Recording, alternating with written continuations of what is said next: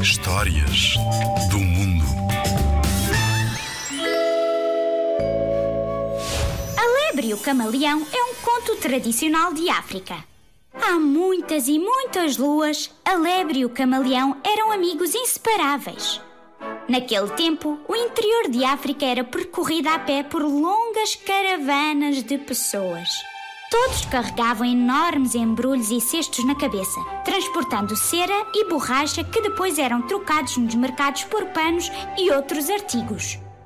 A lebre e o camaleão estavam a conversar quando ouviram o alarido de uma caravana e seguiram curiosos atrás dos humanos.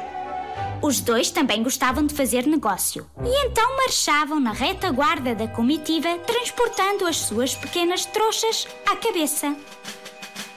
Os restantes carregadores caminhavam com guizos e campainhas presos aos tornozelos, que faziam uma barulheira infernal. Mas serviam para afugentar feras e animais selvagens que pudessem encontrar pelo caminho. A lebre, sempre apressada, fazia tudo a correr.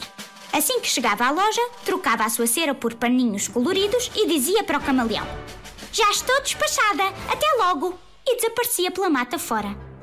O camaleão, muito calmo, respondia: Não tenho pressa. E regressava lentamente pela imensa floresta. A lebre era rápida, mas trapalhona, e com a correria ia perdendo os tecidos. E é por essa razão que ainda hoje as lebres vestem um pano cinzento, sujo e desbotado. Ao passo que o camaleão, com toda a sua calma, conseguiu juntar mais tecidos de todas as tonalidades e consegue mudar de cor a qualquer hora.